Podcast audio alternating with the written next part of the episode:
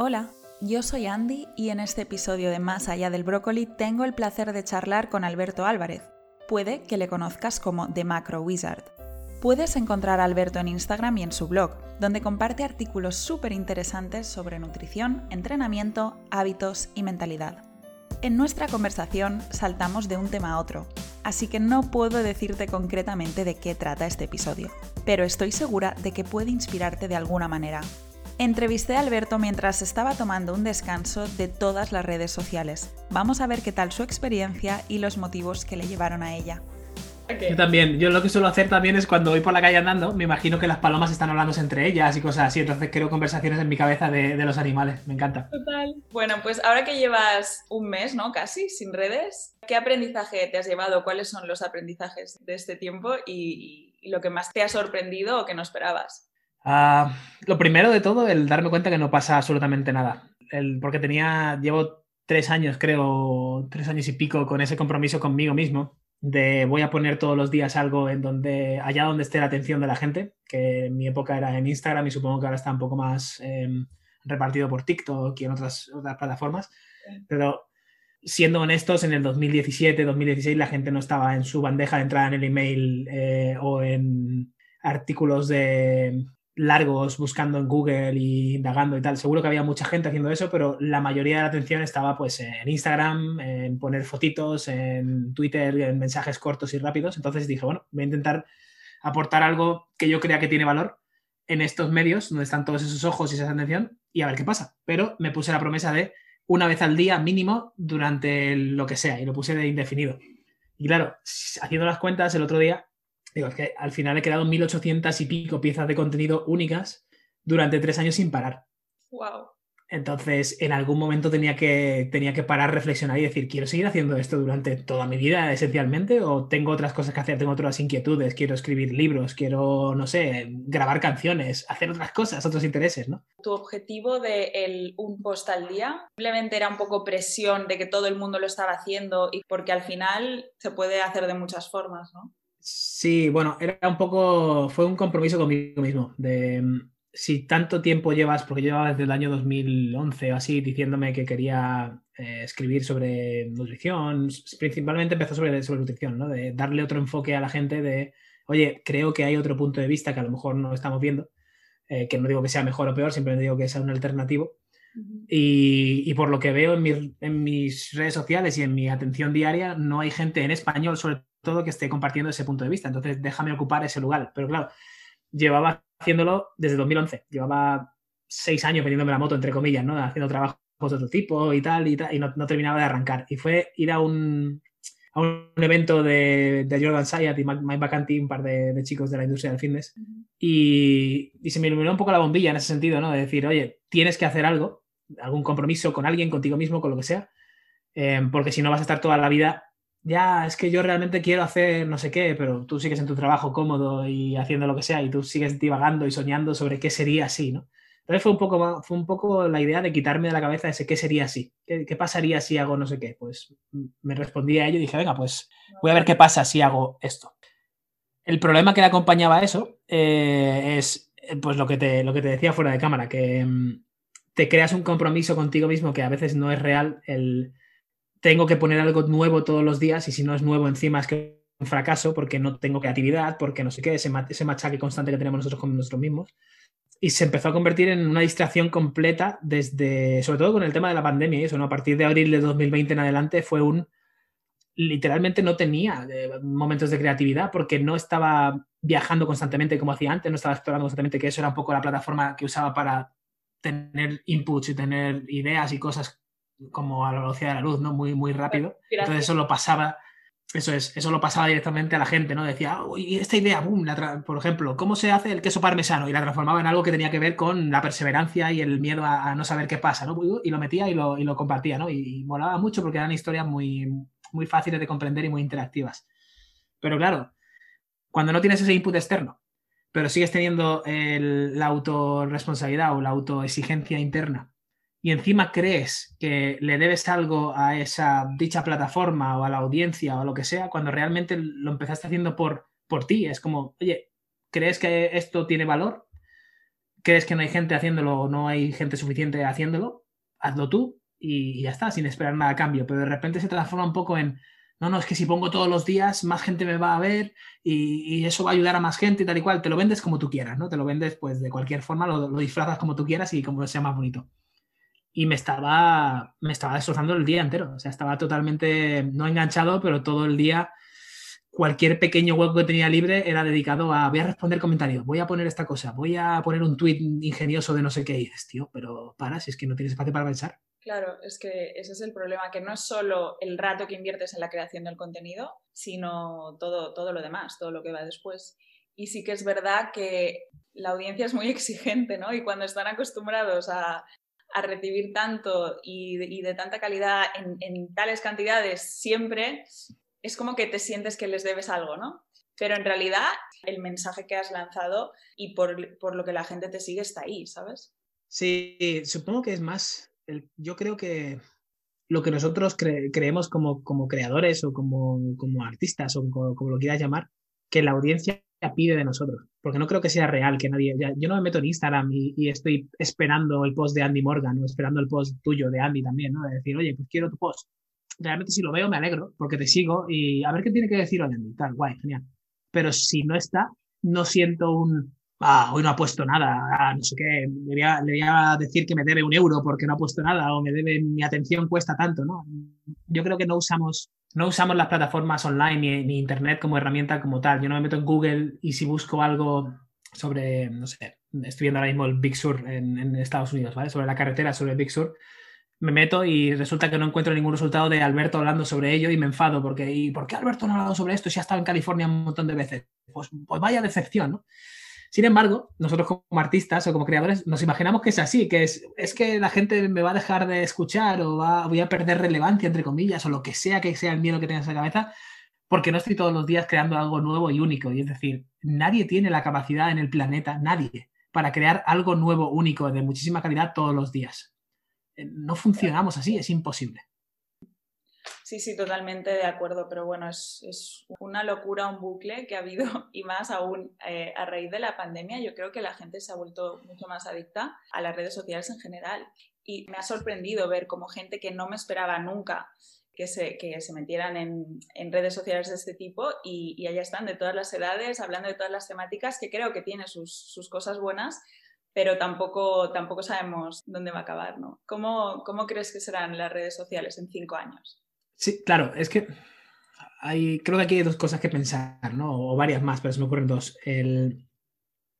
Yo no tengo TikTok, por ejemplo, porque no le veo el, el appeal, no le veo el atractivo para mí. O sea, no, seguro que hay mucha, mucha gente en la plataforma y que puede ayudar un montón y que, y que podría hacer contenido de otra forma y, tal, pero si yo como creador, la primera, la primera fase que tiene que ser eh, pasarme mis manos por mi cerebro, por lo que sea, ya no, ya no, no fluye, no es orgánico, no, no me sale, ¿cómo voy a esperar el, el encima echarle las horas que hace falta, la constancia, escuchar a la gente. Mucha gente yo creo que se, se, olvida de que una red social es eso, una red social, sea virtual o sea física, son varias personas interactuando en las que yo me intereso por ti, tú te interesas por mí y hay una interacción, ¿no? Claro. Es social, si no sería un, pues yo qué sé, un, un, muro en el que te expresas libremente y por la mañana pues tienes una pintura de Picasso y tal y cual y al día siguiente va otro y lo tapa y pone lo que quiera, ¿no? Es un muro de libre expresión, pero eso es, es distinto. Aquí tienes un input y tienes que responder. Entonces, claro, con cierta, con cierta responsabilidad también, también viene un poco el, decir cuánto tiempo tengo para dedicarle a esto y qué quiero realmente hacer. Yo, por ejemplo, me di cuenta en, a finales del, año que no quería estar todo el día en el semáforo esperando a que se pusiera en verde mirando mi móvil a ver si podía responder a 10 personas más entre los 20 segundos que pasa del muñequito verde al rojo, ¿no? Eh, pero sí que sin embargo, quería levantarme por la mañana a las 7 o a las 8 de la mañana y no tener ningún ruido y ponerme a escribir sobre cosas que me, que me interesan a mí, con un taco aquí que tengo de notas, un libro y eso, y empezar a, a y, y, volver a sumergirme en esa creatividad de decir horas y horas y horas, que hay, hay veces que te dan las 4 de la tarde y si no tienes nada en el calendario, pues, oye, pues no he comido, no me he duchado, el, el café está ahí frío o me lo he bebido y tal y cual, ¿sabes? Está todo como sí, sí, desorganizado y eso, pero pierdes la noción del tiempo, ¿no? Y hacía mogollón de tiempo que no lo, no lo conseguía. El flow, ¿no? Mm. Sí, es, muy guay esa sensación, pero cuando te fuerzas a crear algo sin realmente sentirlo, sin dejarte, pues eso, inspirarte o, dejar volar tu, creatividad, es que es imposible.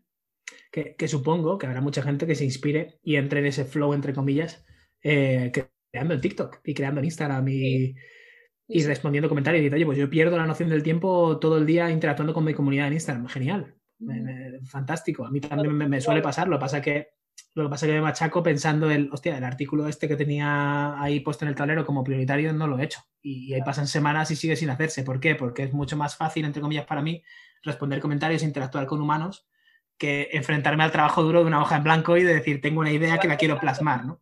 Claro.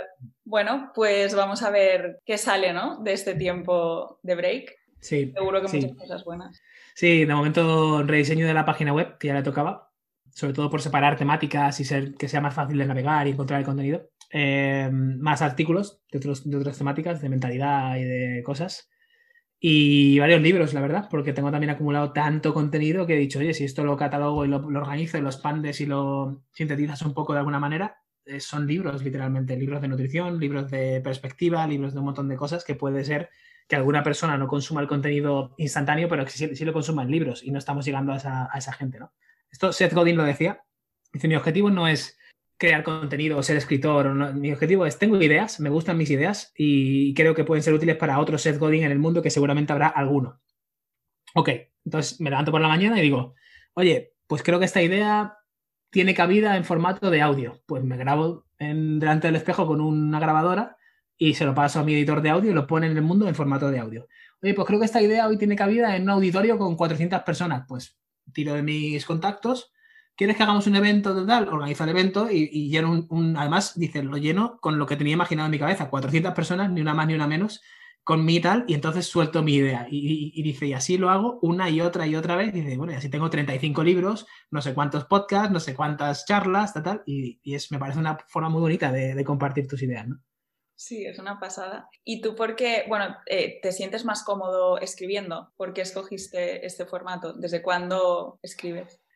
Pues, bueno, hostia, buena pregunta. Me siento más cómodo escribiendo, creo, creo que quiero decirte que sí. Ah, también es verdad que es lo que más he hecho. El escribir y sobre todo leer, leer y escribir. Entonces, cuando lees, escribes, cuando escribes, lees. Va un poco de la mano. Em, no, pero, por ejemplo, no me sentía cómodo hablándolo en la cámara y, en, hace dos años así en Instagram ahora ya no me cuesta nada el ponerme y hacer directos y eso. Entonces creo que también es falta de, exposición a, eso, ¿no? De vídeos en YouTube no tengo apenas, tengo un canal, pero no, no tengo apenas vídeos porque no me... No es que no me sienta cómodo, es que como no lo he hecho antes, pues es la barrera de lo desconocido, ¿no? Entonces creo que simplemente es... Me siento más cómodo escribiendo porque es lo que siempre he hecho, pero creo que estoy dejando de lado algunos otros medios que a lo mejor simplemente por no haberlo hecho antes no, no lo hago. Sí, yo creo que, sí que es verdad que hay un punto de cuanto más pones en práctica algo, más fácil es. Pero ahora que estoy empezando a probar YouTube, veo que es algo que me llama mucho y como que está dándome esas mariposillas y esa como iluminación de creatividad que hacía tiempo que no sentía cuando desde que empecé el blog. Y, no sé, me apetece, me apetece explorar por ahí. ¿Y estás haciendo vídeos o que sea para ti Sí, sí, sí, estoy haciendo vídeos. Estoy, estoy practicando. Eso mola, porque creo que el, hecho de hazlo, aunque sea solamente para ti, aunque no lo vayas a publicar nunca al mundo, si, si te da, a mí por ejemplo, si me da pánico mi voz, que no, no me gusta cuando me escucho mi voz, tío, pues ahora camino. No, sé por. La, escucho y digo, qué, qué, voz de pito, qué, qué, mal, ¿no? ¿Qué tal? No, no, bueno, supongo que a mucha gente no le gusta su propia voz, me imagino. Eh, el caso, que ahora me llevo una grabadora, esto fue una idea de mi amigo Edu, dice, llévate una grabadora andando y simplemente habla con ella. Y luego me lo pongo, lo escucho a modo podcast y, hostia, pues esto tiene sentido, esto no, tiene, no tienes ni idea de lo que da, chaval, esto... Y está guay, aunque no lo sueltes al mundo, pero por lo menos te quitas la espinita de, lo hecho, ¿no? Entonces, ¿te, pasa eso con los vídeos de YouTube? Sí, sí, sí, yo, yo al final estoy harta de verme, estoy harta de verme y escucharme, me voy grabando, me voy grabando, em, hablando, bueno, de, temas varios que al principio, claro, se te hace raro, ¿no?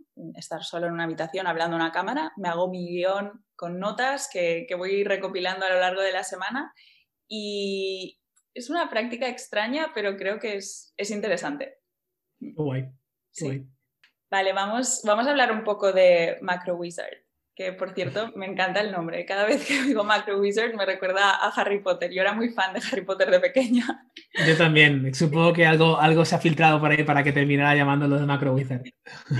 Vale, ¿cuál era mm, tu objetivo cuando empezaste de Macro Wizard y en, qué ha cambiado o cuál es ahora? No ha cambiado mucho y esto era algo que me daba muchísimo miedo porque tuve mi pequeña crisis de identidad también hace unos cuantos meses. Eh, yo creo que el 2020 ha sido un coñazo para todo el mundo. Ha sido bastante, bastante raro, pero bueno.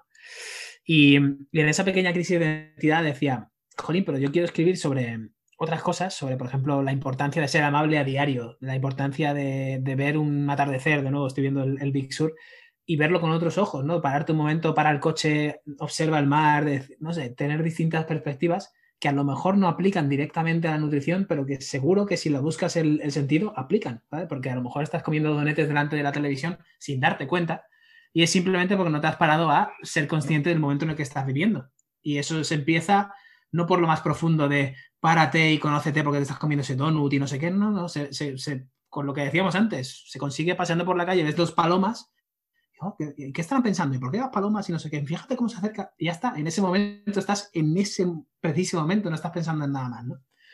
Entonces, quería hablar sobre estas cosas, porque creo que son importantes, al menos para mí, y no le encontraba cabida, no lo encontraba ni en mi Instagram, ni en Twitter, ni en la lista de email, ni en mi web, ni nada, porque todo estaba como muy orientado a la nutrición, ¿no? Empecé pensando eh, de Macro Wizard es el mago de los macros y el cómo conociendo los macronutrientes puedes comer un poco lo que te apetezca y pensar un poco a largo plazo y conseguir tus resultados. Y me he dado cuenta que de Macro Wizard realmente es el, macro de lo realmente importante de todo, De, todas las áreas que, conforman la vida de un ser humano. Es decir, bueno, pues en cada una de esas áreas hay algo que es macro, otra cosa que es micro y otra cosa que son micro, micro, micro, micro detalles, ¿no? Entonces nos tendemos a centrar, por ejemplo, en finanzas, te tendemos a, a centrar en el micro detalle a lo mejor de la acción que va a ser la moda del siglo XXII, ¿sabes? O me lo cuando realmente la base, lo macro, macro, macro es intenta generar o ahorrar más de lo que estás gastando, si quieres generar riqueza en ese sentido y luego invertir en, un activo, pasivo, no sé qué, todo esto, ¿no?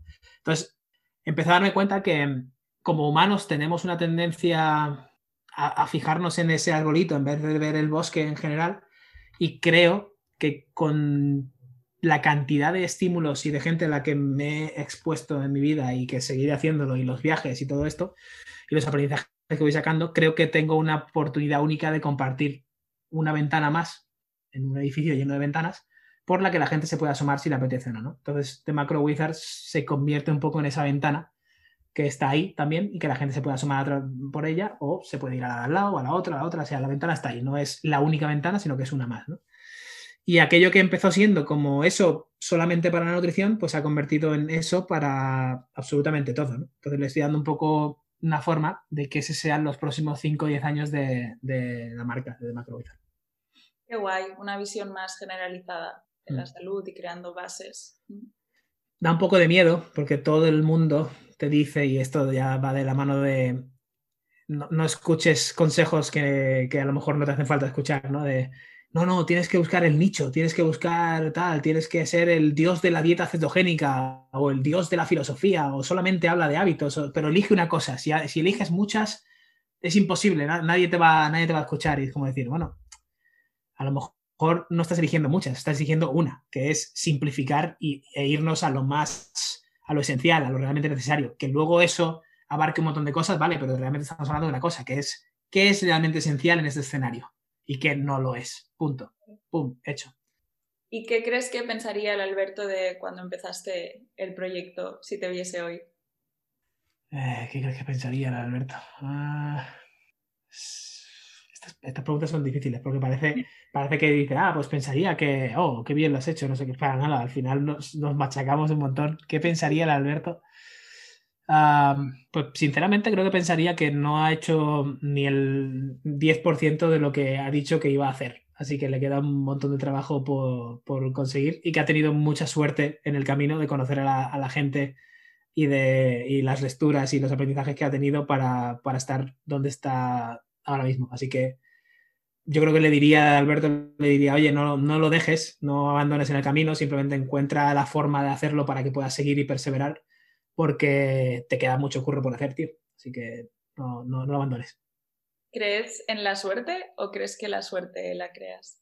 Creo en la, suerte o la, ah, suerte. ¿Crees que la suerte existe, que, es la suerte del azar, o crees que, la creas y la buscas?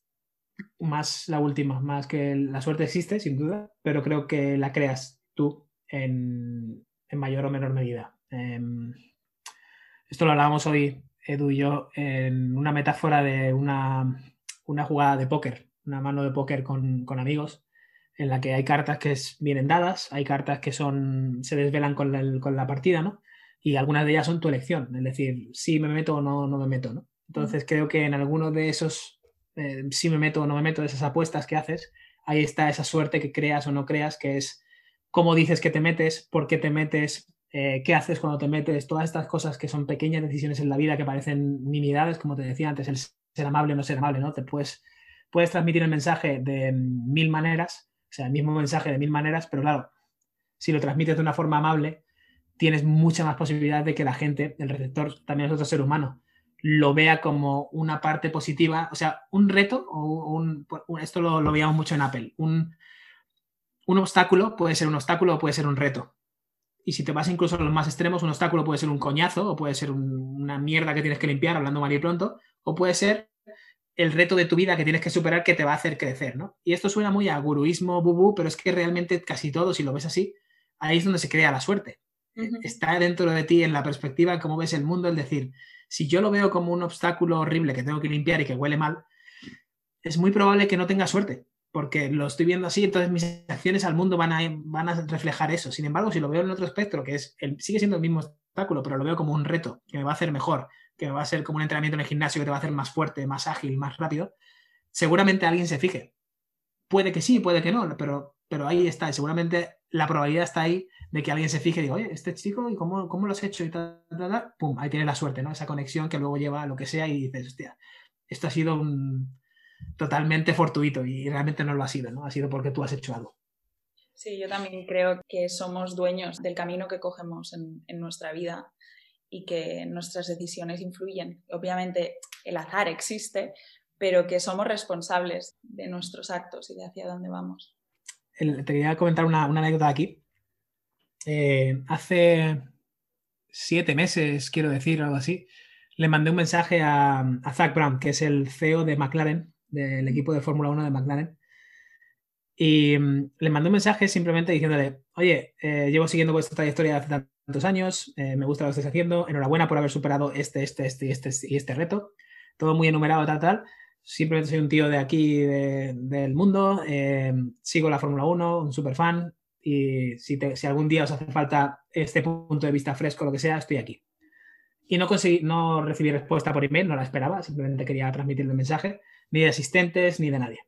Y hace poco, hace tres o cuatro días, me dio por abrir LinkedIn, como estoy sin redes sociales y tal y cual, pues ya el cerebro se va a cualquier excusa de, y LinkedIn que lleva sin abrirlo ocho meses, mira a ver qué, pasa por ahí. Y claro, tenía millones de notificaciones y cosas total, y de repente una de ellas me ve un mensaje de un, alguien de recursos humanos de McLaren diciéndome, oye, el, despacho de Zack me ha puesto en contacto contigo, échale un vistazo a este puesto que hay aquí de los años cuánto que creemos que te interesará por tu perfil. Y, sí, había perdido la oportunidad y tal porque era, había, no lo había mirado a tiempo y era un, era un puesto de ventas y eso por mi perfil anterior, ¿no? Yo había trabajado en puestos de ventas en tecnología y eso. Entonces no me interesaba en ese momento, pero simplemente para que veas el, la suerte, ¿no? Es decir, la suerte no está ahí en que yo sea especial y McLaren me haya visto y me haya... No, no. Yo he hecho que McLaren me haya visto. Yo le he mandado un email a Zach Brown con, con cierto lenguaje, con cierto tono, con cierta historia él por lo que sea lo ha visto especial, se lo ha pasado a otra persona y esa persona ha dicho, ah, pues voy a hacer que esto, y ha puesto la bola en movimiento. Que luego yo decido no hacer nada, ok, no pasa nada. Pero esa es la suerte realmente, desde mi punto de vista, ¿no? Eh, yo pienso igual, sí que hubo una época en mi vida que quizá esperaba a que me pasasen cosas, incluso me enfadaba cuando no, no me pasaban, hasta que cambié el chip y decidí a partir de ahora las cosas que quiero que me pasen las, las voy a buscar yo. Sí, guay. Vale, ¿cómo has conseguido encontrar el equilibrio entre tu pasión y tu trabajo que evoluciona constantemente? Ah, creo que no teniendo pasión definida.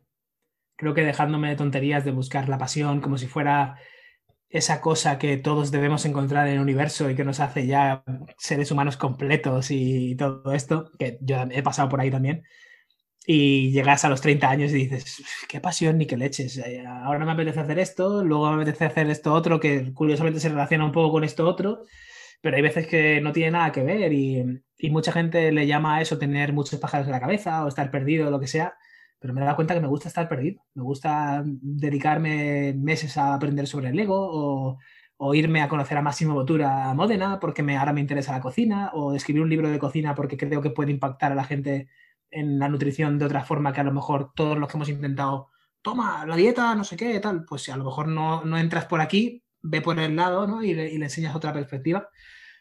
Y no lo considero mi pasión, lo considero lo que te apetece hacer en cada momento entonces creo que ese ha sido el, secreto, entre comillas, el dejarme de tonterías, de decir mi pasión para lo que estoy en este planeta y todo eso, y simplemente pensar en, oye, pues esto me apetece hacerlo ahora, a ver si mañana también me sigue apeteciendo. Ah, mira, pues parece que sí. Voy a dar una oportunidad y hacerlo a medio o largo plazo. Y cuando deja de apetecerte, lo dejas de hacer. Se puede decir que tu pasión es vivir, pero todas estas hacer todas estas pequeñas cosas que haces, ¿no? Pero apasionadamente. Me gusta eso, me gusta. la, pasión no es algo que, encuentras, sino es una actitud, ¿no? Es algo que haces. Es, si lo haces todo con pasión, al final algo te va a gustar. Pues lo que decíamos, efectivamente. Si vas a entrenar y vas concentrado en lo que estás haciendo y tienes tus marcas que batir y eso, es mucho más fácil que te apasione, entre comillas, el entrenar y batir tus marcas que si simplemente vas al gimnasio porque tienes que ir, porque tu entrenador dice que es bueno para la salud y tres veces por semana y a firmar y ya está, ¿no? Es, eh, es un trámite. Lo otro es un reto que tú te has puesto a ti mismo y que, que si crees que necesitas un, grupo, pues te apuntas a CrossFit. Si crees que eh, aparte además quieres impactar en el mundo, pues yo qué sé, con el grupo de entrenamiento te vas a adoptar animales o te vas a hacer, ¿sabes? Y, empiezas a crear otro, tipo de intereses que luego se convierten en pasiones o en, cosas que te...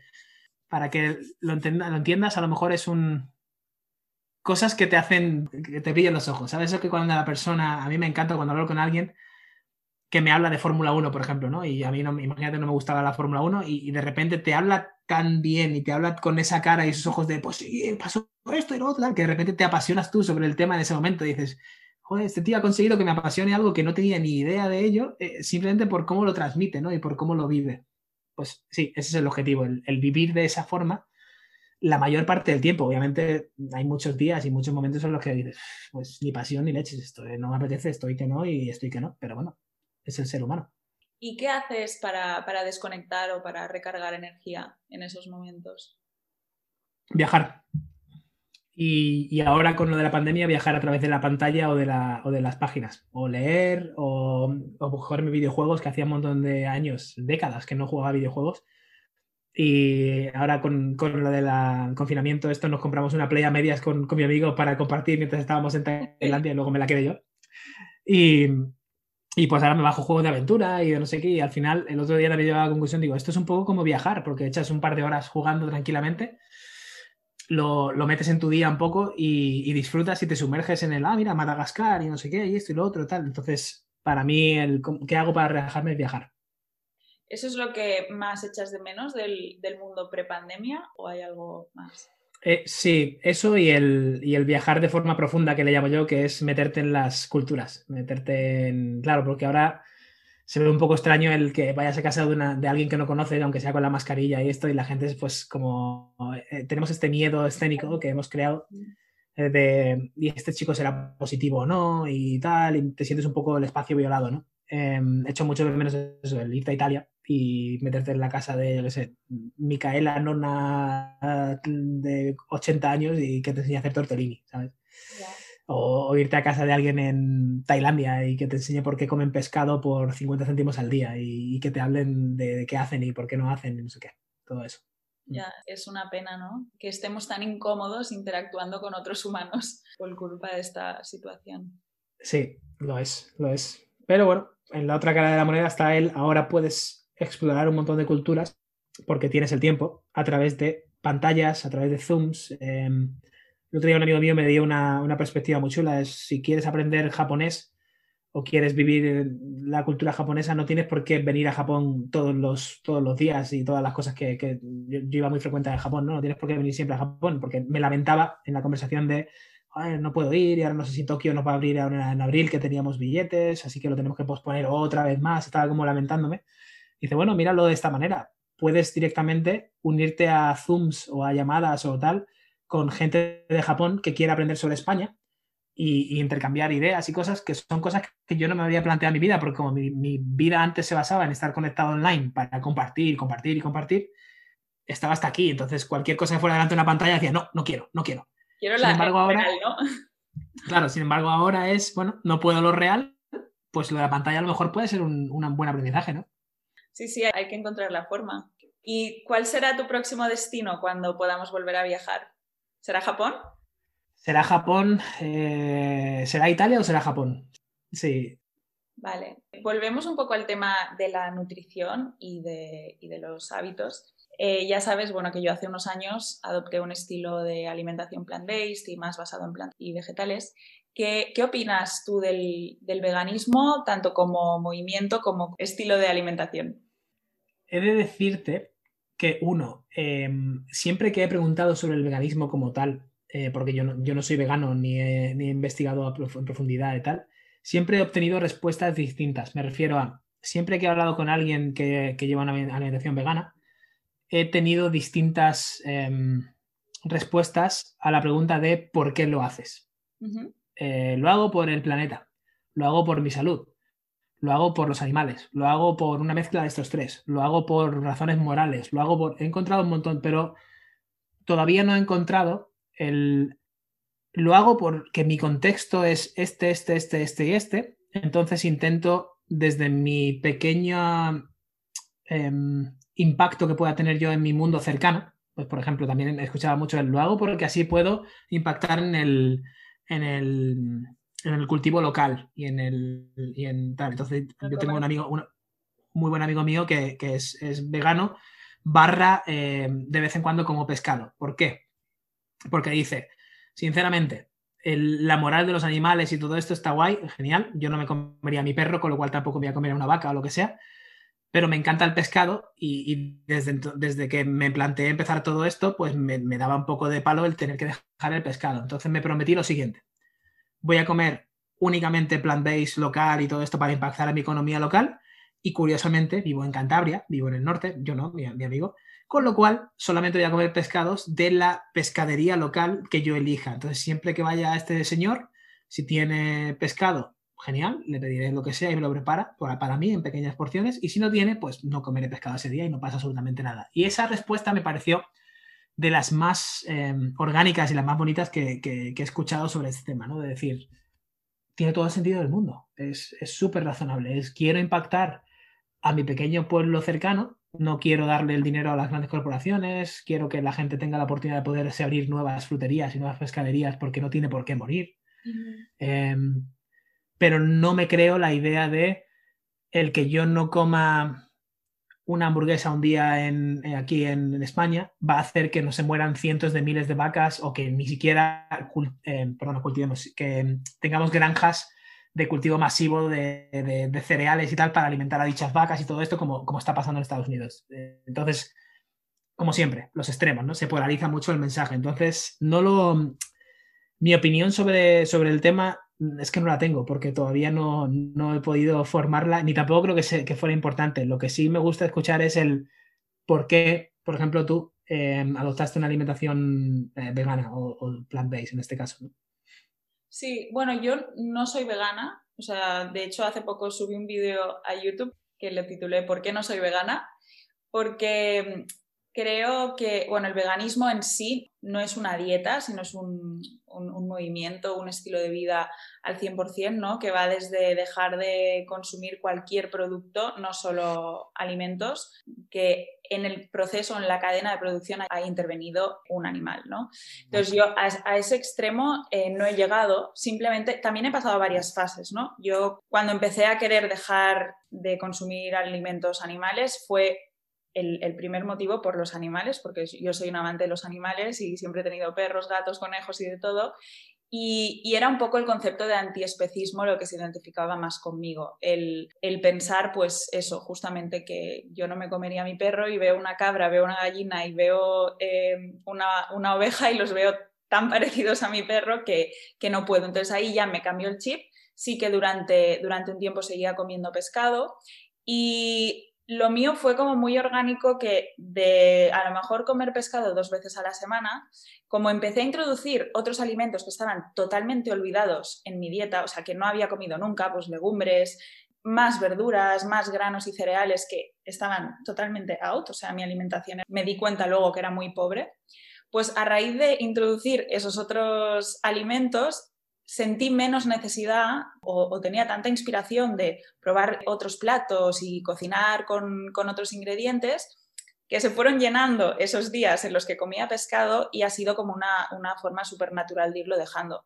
Sigo consumiendo queso, sigo consumiendo huevos porque, bueno, porque me apetece, básicamente, y porque es eso, no creo que el impacto que vaya a hacer yo dejando de consumirlos es tan grande. Luego, obviamente, cuando me fui informando más del movimiento en general, sí que no me identifico tanto con la parte más radical del veganismo y es que en lugar de criticar a las personas que no lo son, porque no lo son, es abrirles la puerta y enseñarles cómo se pueden hacer las cosas de otra manera y que no pasa nada si sigues comiendo carne si algunos de esos huecos, como, como hice yo, los vas llenando con otras cosas que son beneficiosas tanto para ti como para el medio ambiente.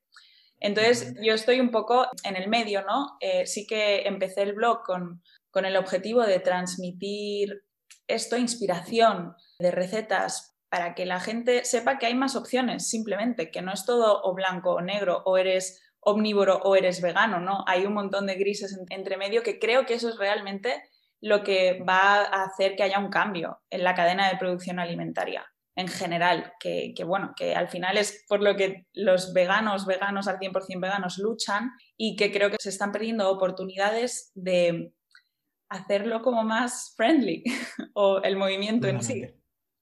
Totalmente. si, si, tú evalúas mi, mi, dieta, por ejemplo, mi nutrición desde hace 10 años hasta ahora realmente, desde que empecé a cambiar mi nutrición activamente, el 90% de mi alimentación son verduras. Son verduras, son legumbres, son cereales, son... Luego, a lo mejor tengo algún condimento de, bueno, pues hoy una pechuga de pollo, pero eh, te estoy hablando de una vez a la semana. Mm. Eh, a lo mejor un pescado una vez, dos veces al mes. Eh, pero la mayoría son quisos de legumbres con patatas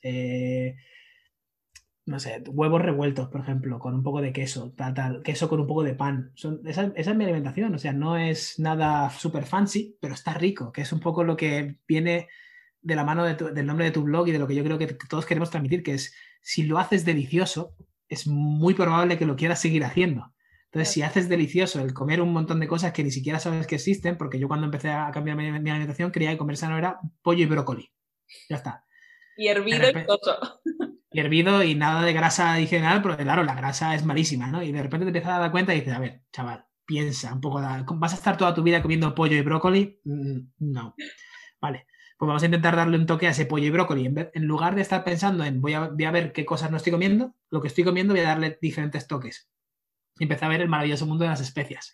Y esto y lo otro y no sé qué. Y eso de repente... también influye un montón, ¿eh? porque yo cada vez que voy a un país nuevo, lo primero que hago es ir a un mercado y ver, eh, oler, es, es increíble. Totalmente. Y, y, luego los métodos de cocción, por eso me gusta tanto también viajar, porque de repente te encuentras con que en Sri Lanka te cocinan las verduras debajo de la tierra con leña y tal, que le da un toque distinto a hacerlo sin ponerle la tierra por encima en una barbacoa. Pues porque tú dices, no, a la barbacoa es el fuego es el fuego ya es lo mismo. No, no, no. El cocinar con fuego tiene millones de variedades también, ¿no? Entonces, lo cocinas tapándolo, sin tapar, no sé qué, no sé cuánto. Entonces, eso te lo traes a casa.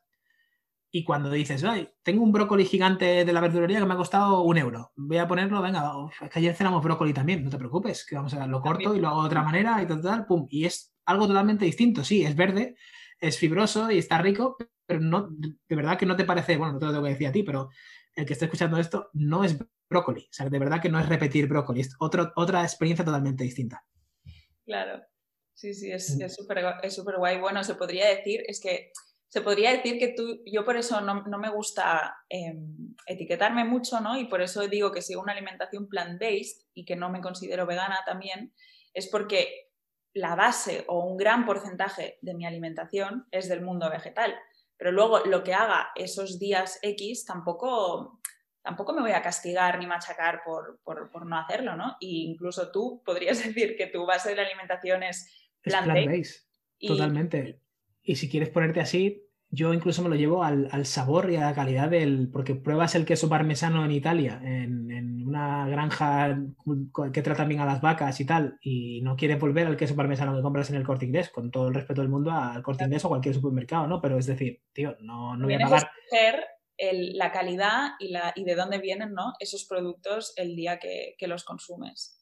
Las estaciones, eso es. El que consumes y tal. No es lo mismo comerte una fresa cultivada en en un laboratorio que sí, que está muy rica y tal y cual, pero cuando pruebas una fresa en temporada de un sitio que tiene que dar fresas, dices, ok, esto es game changer, ¿no? Esto es, esto es otra cosa. Pero no por eso critico a los, a los invernaderos. Yo entiendo que haya necesidad de globalización y que yo pueda, si quiero, hacerme un ramen japonés con absolutamente todos los ingredientes de Tokio aquí. y, lo, agradezco y lo, y lo valoro, pero no significa que todos los días vaya a hacer ese consumo de carbono, de, de recursos, de animales, de todo, para yo tener el capricho de tener un ramen todos los días. Si quiero comer ramen todos los días de Japón, me voy a vivir a Japón. Claro. Pero, pero tener la disponibilidad de vivir en un sitio globalizado, de decir, si me quiero hacer un ramen una vez cada seis meses, me lo puedo hacer. Genial. ¿Por, qué decir no a esto? ¿no? Ese es un poco mi, modelo mental.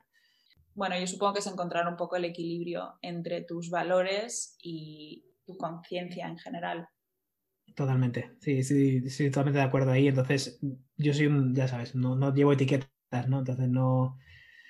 Que me apetece una hamburguesa y tal, pues intento hacérmela yo y que esté buena y. Pues es que además lo veo como... Y esto supongo que viene como un poco el, efecto secundario de haber perdido tanto peso. Es decir, como todo me cuesta, todo tiene un coste en calorías y todo tiene, y sé lo importante que es balancear las cuentas al final del día para que no me pase lo que me pasaba antes. Em, ahora invierto con mucha más cabeza, si seguimos con esta metáfora. Ahora, para mí irme al McDonald's es como decir, ¿para qué? Si es un mal gasto de, recursos, eh, no, me, renta, paso, paso, no, me gusta. Pero sin embargo, irme a una carnicería local y decirle ahí al tío Paco, oye, pues tengo una vaca Angus que no sé qué, que me han dejado aquí, este corte total, oh, déjame un trocito de vaca que me hace una hamburguesa en casa que flipas, ¿no? Y, y, la tratas bien y te tiras tu tiempo midiéndola y poniéndola y el grosor y cómo la vas a cocinar, no sé qué. Te haces un poco sibaritas en ese sentido. Mm. Claro, disfrutas tu hamburguesa mucho más y es, pues me ha merecido la pena este coste. El viaje a la carnicería, el, tenerlo preparado es como una cena especial, ¿no? Si no, en el día a día es un guiso de legumbres con verduras, es un salteado rápido de huevos con verduras, es, es, eso, ¿no? Porque es el, lo quiero ya, lo quiero práctico, lo quiero rápido, pero no se me va a pasar por la cabeza él irme a McDonald's de propio para comer allí, porque el coste no me merece la pena. Pero tampoco le voy a decir que no si de repente nos unimos dos amigos o tres amigos y, oye, que me apetece McDonald's, no voy a ir ahí, eh, McDonald's, eh, qué malo eres estar, ¿no? Es, bueno, pues yo me pido, venga, así unos nuggets de lo que sea, y ya está, no pasa nada. claro, una vez al año o una vez cada dos años que ir, ¿no? Sí, es la forma de, sobrevivir, yo creo, porque si no, hoy en día con la cantidad de dietas y, etiquetas, porque es que a la gente le encanta decir que está haciendo tal dieta o, bueno, vivimos en, esta cultura que ya no sé si son dietas, son modas o son tendencias. ¿Por qué crees que a la gente le gusta tanto pues etiquetarse? ¿Crees que es como sentimiento de comunidad? ¿O que es realmente que nunca estamos contentos con, con lo que tenemos, con nuestro cuerpo? Puede ser una combinación de ambas, porque el sentimiento de comunidad, si eres crossfitero, te, abre puertas el decir soy crossfitero. Puedes irte a grupos de crossfiteros, puedes quedar con gente quedadas en ciudades de crossfiteros, puedes dar un boss de crossfit y llegar ahí con el, con el parche en el pecho, soy crossfitero, vamos, tío. de repente tienes a 60 amigos nuevos, ¿no? Y eso está muy guay. Como ser humano te da mucha tranquilidad. Em, pero sin embargo, yo creo que se tergiversa un poco todo cuando se complica cuando esa etiqueta de soy crossfitero, voy a seguir con, la, con, esta, con este ejemplo, se convierte en por lo cual o con lo cual soy mejor que tú. Eh, soy X, lo que me hace mejor que Y. Soy Z, lo que me hace mejor que H. Y creo que ahí es donde está un poco esa disonancia, ¿no? De decir, em, vamos a pararnos un momento a ver más a las palomas y a apreciar el ambiente que tenemos y a estar en el momento presente para saber por qué estoy decidiendo formar parte de esta etiqueta en cuestión. No, yo es que soy crossfitero porque esto me hace sentir más cómodo. Em, la gente entiende cómo entreno y cómo soy, cómo me relaciono y tal y cual, y esto me abre puertas y tal, y quiero, y quiero abrir puertas a la gente, con lo cual yo lo decido expresar así. Genial, perfecto. Sin embargo, si la reflexión tras mirar al, mar y esto es, soy mejor que tú, soy mejor que el resto, sí, sí, eh, a lo mejor habría que explorar un poco más el, qué pasa debajo de eso para que tú creas que eres mejor que alguien, ¿no? Porque me parece un poco ridículo que por tu forma de entrenar, de comer, de pensar o como sea, creamos que seamos mejor que nadie. Me encanta que todo vuelva a las palomas. todo vuelve a las palomas. Sí, sí. Creo que es súper importante. Y esto es como cuando dices, me encantan los coches blancos. Y, el titular es, Alberto odia los coches negros. Y no, no, no. He dicho que me encantan los coches blancos, pero también los amarillos me gustan, los azules, los negros también, ¿por qué no? Pero me encantan los blancos. O sea, estoy diciendo hincapié en, me encantan los blancos. Y seguramente ese mensaje vaya con algún contexto, pero siempre nuestra mente de mono evita todo el contexto, evita cualquier matiz para, oh, Andy ha dicho que si eres vegano puedes comer pescado. Eso no tiene ningún sentido. cállate, que no ha dicho eso. Escucha la conversación completa, escucha el contexto completo. ¿Qué pasa? Que todo lo demás no te interesa. Como no va con tu, con tu lírica o no va con tu mente y te reta un poco a pensar, eso paso. No, prefiero que no. No pienso y me sigo en TikTok haciendo, haciendo swipe, ¿no? Entonces, cuando veo a, un par de abuelos en Cerdeña o algo así, vas paseando por Italia o cualquier cosa, o Florencia mismo, una ciudad grande, y ves a alguien que está realmente en un banco sentado mirando al Duomo así en plan, y dice, yo me imagino, ¿qué estará pensando ese tío y qué alegría, qué, sensación de felicidad tiene que tener ahora mismo por dentro? De decir, ¿qué estará maquinando en su cabeza? Sin embargo, dos metros más a la izquierda hay cuatro personas haciendo fotos y no sé que comparte tal y pon mi culo aquí que se vea tal, ponme la etiqueta hot en Florencia y no sé qué, no sé cuánto, y dices, ay, envidio mucho más a los de Baco que, a los otros, la verdad. Sí, me hace gracia este ejemplo porque yo desde hace cosa de un año o así empecé a meditar, también un poco pues para, habiendo pasado una época con muchos problemas de ansiedad, fue como lo que más me ayudó a esto, a volver al momento presente y a estar más aquí y ahora en mi día a día y no irme siempre que mi, cabeza se iba pues a, de todas las situaciones que podían haber en el futuro pues a la peor, ahí estaba yo, ¿no? Y, y sí que es verdad que empecé a meditar y se quedó como, como un hábito en mi día a día, pero ahora ya me, me estoy dando cuenta de que lo necesito a veces, de decir, no, me pongo a meditar con mi música en mi sitio y tal, pero hay otras veces que solo con irme a andar o, estar en silencio o, acariciar a mi gato, ya es como que vuelvo al aquí y ahora. Y ya no necesito como ponerme eso de no, tienes que meditar cada día porque tal, porque cual, sino es aprovechar estos pequeños momentos como, como el del abuelo en el banco, decir, es que no necesito nada más que estar aquí y disfrutar esto ahora supongo que hay, que hay que ir encontrando cada uno su método, ¿no? Con el tiempo, pero porque se nos hace tan difícil. O sea, yo para llegar a, a esto eh, he tardado.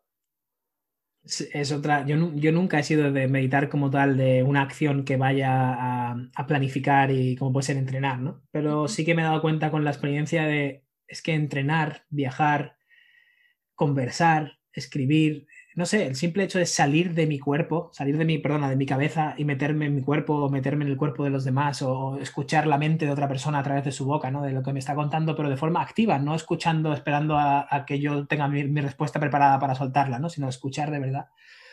Son formas de meditación para mí que yo no me había dado cuenta hasta hace muy poquito que lo estaba, lo estaba haciendo, ¿no? Entonces, para mí el arte de moverte por un aeropuerto, para mí es una meditación absoluta. O sea, la gente yo no sé si puedo llegar a, a, transmitirles lo que siento en un aeropuerto con mi música y mi tal y cual y, haciendo todo el protocolo de seguridad, no sé qué, ahora llegó esto, la lounge, esto, el embarque, tal, saludar, el regalo a las azafatas y a los zapatos, no sé qué. Para mí es un ritual tan relajante y tan solamente tengo que estar preocupado de esto y de la persona que tengo delante y buen vuelo de verdad, gracias por, por, servirnos, por ayudarnos. Ah, sí, este es tu asiento, genial. Limpio el asiento, lo cuido, no sé qué, me preparo mi lectura, mi trabajo, mi película, lo que sea que vaya a hacer es tal ritual, solamente el iniciar el viaje, que luego todo lo demás es una delicia, ¿no? Y, es, y, claro, no te, das, no te das cuenta hasta que paras y dices, tú estás meditando, tío, esto, esto es tu meditación. Sí, a mí me pasa un poco eso cocinando. Cuando voy a preparar una receta nueva o preparo todas las verduras, voy cortando, me pongo música, me relajo, también, también sí que se podría considerar como una, como una terapia. Sí, sí. Eh, Bueno, pues vamos a hablar de hábitos, que sé que es otro tema que te encanta y que se puede decir que eres un experto ya. No. Eh, bueno, ya que empezamos el año, ¿tienes eh, hábitos nuevos o propósitos que, te has propuesto para este 2021? Eh, hábito como tal, me gustaría coger el de escribir con frecuencia. Escribir me refiero a ya sea para el mundo o para mí. Normalmente empieza para mí y luego acaba en el mundo si acaba, pero simplemente el hecho de lo que decíamos antes, de hacer algo que yo pueda tener tangible, decir, hoy he hecho esto, aunque sea un post-it, aunque sea lo que sea, ¿no? Porque me cuesta mucho, después de tantos años en el, en el mundo de la vorágine de el posteo rápido, el stories, el estoy haciendo esto, cuenta esto, total, que sí, que comparto aprendizajes y que seguramente sean útiles y eso, pero em, quiero meterme un poco más en profundidad en escribir audio, lo que sea, crear algo de una idea que tengo en la cabeza, sentarme y plasmarla y decir, primero voy yo, en vez de decir, ah, bueno, a ver qué tiene que contarme Marina, a ver qué tiene que contarme Víctor, a ver qué tiene que contarme no sé quién, a ver qué tiene que... No, el mundo no existe hasta que tú hayas plasmado tu necesidad o tu idea o lo que sea en, un papel, en una pantalla, donde sea, y luego ya empieza tu, día. Entonces ese hábito nunca lo, nunca lo he hecho, la verdad, y es algo que me apetece, me apetece instaurar. Priorizarte. Priorizarme en ese sentido. y, y luego el resto, la verdad que solo me he puesto ese porque me parece titánico eh, y el resto es mantener un poco lo que hago. El entrenar con frecuencia y con algún objetivo, que lo he vuelto a recuperar hace unos meses y va, me encanta. El, perder tiempo simplemente por perder tiempo y no sentirme mal por ello y no verlo como perdido. Y el seguir teniendo presente sobre todo el que las cosas que más feliz me hacen y más me gustan no cuestan absolutamente nada. Entonces eso es un superpoder como una casa. O sea, yo te sientes Superman de repente cuando dices, si es que no me hace falta nada, ni atención, ni dinero, ni estatus, ni, nada. Si es que con lo que tengo ahora mismo me vale para el café por la mañana, el mirar al sol y, ya está, y el poder leer o tener acceso a internet para buscar cualquier cosa que me, que me pique la curiosidad. Y me cuesta mucho el, supongo que por, por vivir en el 2021, ¿no? El, el, mantener eso presente y decir, tío, que no te preocupes por esta cosa que está pasando ahora mismo, que tú a ti mismo te has dicho que esto es lo que te hace feliz, eso está totalmente fuera de esa zona. Don't worry, no te preocupes por eso esos son un poco los objetivos que tengo, que tengo este año en cuanto a mi, a mi cabecita. Son muy guays. Y mm, ya que, bueno, hablando de tus objetivos, ¿alguna vez, eso ya es curiosidad, ¿eh? ¿alguna vez has tenido un coach o has hecho terapia con alguien? No como tal. Mm, no, profesionalmente hablando, o sea, de pagarle a alguien para... No, no he tenido, no he tenido a nadie. Mm, de forma orgánica, Sí, sí, un montón. Eh, desde jefes en empresas, eh, compañeros, amigos, mm, compañeros que luego se convirtieron en amigos, eh, un montón de, montón de experiencias sí, sí. Como mentores, ¿no? Sí, pero como mentores encubiertos realmente, como mentores que realmente ni yo ni ellos sabían que, sabíamos que eran mentores, porque ahora está muy de moda el soy mentor de no sé qué, ¿no? Mentor de mentores o coach de coaches y tal. Te, escuchas palabras que, la gente quiere monetizar absolutamente todo. Y, y, muchas veces me llegan en el email requests o solicitudes de ¿quieres ser mi mentor? No quiero que seas mi mentor. Y yo no sé qué responder a esos emails. Es decir, yo cómo voy a ser mentor de nadie. Yo no puedo ser mentor de... si no soy mentor, ni, ni siquiera sé controlar el levantarme por la mañana y ponerme a escribir. Alma de cántaro. ¿Cómo voy a mentorizar a alguien? ¿Sabes? ¿Quién soy yo para mentorizar a nadie? Em, creo que tiene que ser algo orgánico tiene que ser un, hablar con alguien y que esa persona sea honesta y transparente y esa honestidad brutal a lo mejor te ayude en algo que otra persona no consigue y tú en ese momento no te das cuenta, ni él tampoco, ella tampoco, de que está siendo tu mentor. Pero luego pasan 10, 15, 20 años o lo que sea y dices, en aquel momento esta persona eh, me sirvió como mentor, me sirvió como, como un camino a seguir. Bueno, al final es alguien a quien admiras y, y que te inspira, ¿no? Sí. Súper he visto tu última newsletter, que por cierto recomiendo a cualquier persona que escuche este podcast que se suscriba a los cinco nuggets de, Alberto porque son geniales. Y me hizo gracia en el último que, mencionas un episodio del podcast de Kaizen en el que habla de minimalismo. Eh, ¿Por qué lo mencionas? ¿Es, un tema que te interesa? ¿Practicas, te consideras minimalista o practicas eh, algo de minimalismo en tu vida? No me considero minimalista como tal, de nuevo etiquetas, porque hay gente que, tal y como pasa con el veganismo y tal, pasa con todo. Entonces, el, minimalismo, también hay gente que se, se, limita a criticar a aquellos que tienen muchas cosas y que, oh, es que, fíjate, este necesita tres maletas para viajar a Londres un fin de semana, qué fracasado. Y dices, chico, tampoco hay que juzgar tanto, a lo mejor tiene sus razones, pero bueno, ok. Entonces, no me, no me identifico como minimalista ni nada de esto, pero sí que me gusta cada vez más vivir con lo esencial, ¿no? Y, mover lo esencial, sobre todo porque es un cacao el viajar o moverte, ya sea incluso moverte en tu mente. ¿Sabes la cantidad? Supongo que lo sabes, pero suelto el mensaje de la responsabilidad mental que es el tener muchas cosas, ya sean cosas físicas o cosas virtuales. Ya, pues no sé, imagínate que tienes 10 empresas y tienes no sé cuántos empleados y tienes tal. Tomo todas las decisiones de mi vida con mucha pausa y preguntándome muchas veces si lo hago por lo que lo hago o porque creo que quiero la aceptación de alguien o lo que sea porque entiendo la carga mental que eso supone, ya sea el comprar algo o el montar algo, el empezar algo, o el renunciar a algo, o el, ¿sabes? Todas estas cosas. El, yo no tengo casa, no tengo coche, no tengo, no tengo grandes eh, propiedades, ni grandes, o sea, mi bicicleta está aquí, o sea, no, no tengo cosas de valor, el ordenador, que es, es todo reemplazable, ¿sabes? Y, y, está hecho de una forma estratégica, está hecho para que nada pueda hacerme daño en ese sentido, ¿no? Es decir, puedo perderlo todo y empezar mañana de nuevo, no, no, no me preocupa, no pasa nada, porque no... emocional de ningún tipo con... No, no tengo un, un, Rolex de oro que tiene un valor de no sé qué sentimental que me va a hacer que no vuelva a creer en mí si lo pierdo, ¿sabes? O cosas así, es decir, es algo material, bueno, pues no pasa nada, eh, pierdes el valor y ya está, ¿sabes? Entonces, sí, lo comenté porque mm, eh, lo comenté por dos cosas, porque menciona a mi amigo Derek, eh, Derek Sivers, que es un tío que si no le has echado un vistazo, te recomiendo que le, que le eches un vistazo. Le conozco, he escuchado algún podcast suyo y... Derek para mí es de, los mis seres humanos favoritos, es un, es un, amor y es un tío que, ¿ves? Uno de esos mentores encubiertos, eh, no lo sabe, pero, pero está ahí y lo menciona. Entonces me acuerdo que suelo ver las notas de los podcasts cuando voy a escucharlo. Veo las notas del episodio para ver un poco de qué va a tratar en general y, y me comprometo a escucharlo por, por completo no. Entonces vi las notas de Eric Sivers y luego vi algo de los minimalistas y no sé qué, del, del documental de minimalistas y tal. Y voy a escucharlo porque además había visto hace poco el documental que también es de, de otro, otro, chico que conozco, de Matt Diabela, que es el director del documental. Sí, sí, y... sí efectivamente es brutal el YouTube de Matías Vela además. Sí, me encanta su forma de comunicar. Sí, sí, a mí también, a mí también. Yo muchas veces lo veo y digo, podría hacer vídeos así, pero se va a quedar en podría porque creo que esto es un currazo brutal. Em, entonces lo vi y, además me encanta también Jaime, comunica también muy, muy bien. Y dije, ah, lo escucho. Y conforme lo escuché dije, esto lo tengo que compartir porque es una pasada de, episodio. Así que lo, lo puse, fue muy orgánico todo. Qué guay. Sí, yo también estoy ahí un poquito en mi, en mi camino hacia el minimalismo, desde, también desde que vi el primer documental de los minimalistas de Matt.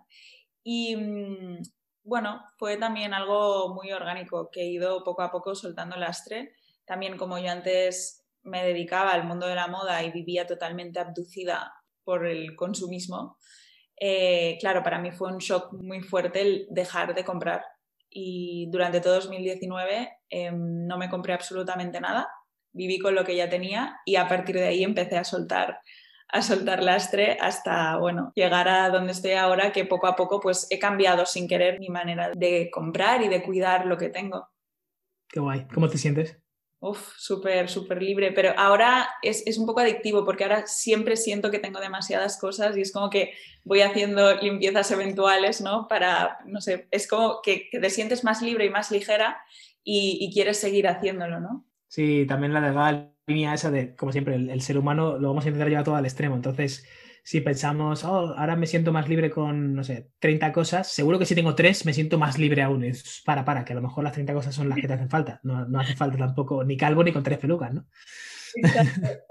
Sí, sí, bueno, es sí. Bueno, una, una, una, de esas cosas que también tengo, tengo la intención de, de transmitirla a través de, de mi proyecto y, y, bueno, por eso estoy en un punto que estoy un poco como tú quizá de que no me quiero centrar solo en, las recetas y, en, comida y en nutrición, sino que abrir un poco a más cosas que, que te pueden hacer sentirte bien o, o, llegar a un bienestar o a una mejora personal. Y si quieres, vamos acabando el episodio. Hay dos preguntas que siempre hago al final a mis invitados. Y la primera es, ¿qué significa para ti la salud o el bienestar en general? Em, si te tuviera que responder rápidamente, diría la tranquilidad. Estar tranquilo. Dormir por la noche, comer con hambre, mm, hacer el amor amando, ¿sabes? Reír riéndote por algo que te hace risa, llorar por algo que te, que te da ganas de llorar, o sea, sentir, vivir y estar tranquilo al 100%, sentirlo y, no machacarte por absolutamente nada. O si te tienes que machacar por algo, machacarte porque te sientes que te tienes que machacar y ya está, y no darle más vueltas a, ello, ¿no? Entonces, para mí eso sería la salud y el, bienestar. Y cualquier cosa que te lleve a ese estado, pues, eh, ole, conduce, conduce a ello. Y entonces aquí se eliminan cualquier tipo de etiquetas, de decir, no, es que ya, pero es que si a la persona le hace feliz comerse siete pizzas todos los días por la noche, eh, pues, pues vaya mierda de salud. Bueno, pues a lo mejor hay que empezar por ahí y luego reducirlo a seis y llenar ese hueco con otra cosa, y luego a cinco, y luego a cuatro, y luego a tres, luego a dos, y luego al final la persona aprende a cocinar otras cosas y tal, y de repente esa parte de la comida se transforma en otra cosa y la persona está tranquila con otras actividades y, necesidades cubiertas en su vida. Entonces, para mí eso es la, salud y el bienestar, el estar tranquilo. Qué bueno, me encanta tu manera de verlo. Y la última pregunta, ¿recomiendas algún podcast, película, libro o algo que pueda inspirar a alguien que está en su camino hacia la mejora o el bienestar personal? aquí tengo siempre el problema de que como leo en inglés y, todos mis amigos y esos son, son anglosajones, pues la mayoría de cosas son, en inglés. Sí que eh, hace poco creamos, bueno, crear un podcast, eh, mi amigo Carlos y Edu, que se llama Ethos, Ethos Podcast, que hace unos meses me invitaron a, a co-presentar y que nos pasamos pipa cada semana metiéndonos estas cosas y metiéndonos en un montón de charcos. Así que diría que ese está bastante guay si nos quieres escuchar eh, reírte y a lo mejor alguna vez aprender algo, pero muy poquitas veces, ya te digo, ya te adelanto. Yo lo tengo pendiente. Sí. Y el de, el de Jaime Rodríguez de Santiago, la verdad que es brutal, el de Kaizen, así en español. Em, y luego en inglés sí que te diría que escuchas a Derek Sivers sí o sí. Cualquier entrevista de Derek Sivers con cualquier persona es una, una absoluta obra de arte, aunque a veces sea redundante porque obviamente le preguntan más o menos lo mismo. Eh, eh Neville Ravikant, un, un inversor em, barra filósofo del siglo XXI que, que también me, me, gusta mucho y que em, tiene muchas cosas, sobre todo si te gusta una forma de pensar minimalista, ya que estamos con el tema, una forma de pensar de, tío, es una montaña, deja de darle vueltas, estás viendo una montaña, no estás viendo el reto de tu vida, ni, ni el que tu mujer te esté mirando con segundos mensajes o tu hombre te esté mandando mensaje oculto de, no, no, es una montaña, deja de darle vueltas, es una montaña. ¿Quieres afrontarla o no quieres afrontarla? ¿no? Entonces, muy, muy así, muy con todos los temas de la vida, muy, muy directo a, lo que es necesario. y como libros, me gusta mucho leer Sapiens eh, Sapiens de vez en cuando porque soy muy de datos objetivos. Entonces, con pandemias o con crisis o con cosas así, nos volvemos todos locos, como pollo sin cabeza, a veces con razón, pero la mayoría de las veces es simplemente con emoción. Y esa emoción viene dada de que somos seres humanos. Entonces, Sapiens es un libro que te explica de dónde viene la humanidad, más o menos, y, y, Yuval hace una muy buena, desde mi punto de vista, muy buena, muy buena labor, muy buen trabajo a la hora de transmitir el, oye, esto ya pasaba antes y sobre todo, la historia que conocemos de nuestra humanidad es, en un libro de mil páginas, por ejemplo, no ocuparía ni siquiera un párrafo. Entonces, deja de darle tantas vueltas a las cosas, de que nos estamos yendo a la mierda, de que no sé qué, de que tu planeta, de todo, porque ya hay 999 páginas y tres párrafos rellenos de la historia previa. Estudia esos para intentar un poco ver hacia dónde va la sociedad actual con sus diferencias. Pues me encanta, me encanta eso porque te da una perspectiva, de nuevo, una ventana que a lo mejor no, tenemos abierta. Muy bien, pues muchísimas gracias Alberto. Creo que ha sido un episodio que puede ayudar a, a inspirar a mucha gente que nos escuche y te agradezco un montón que te hayas tomado este rato para estar conmigo a ti y lo, lo repetimos. Seguro que sí.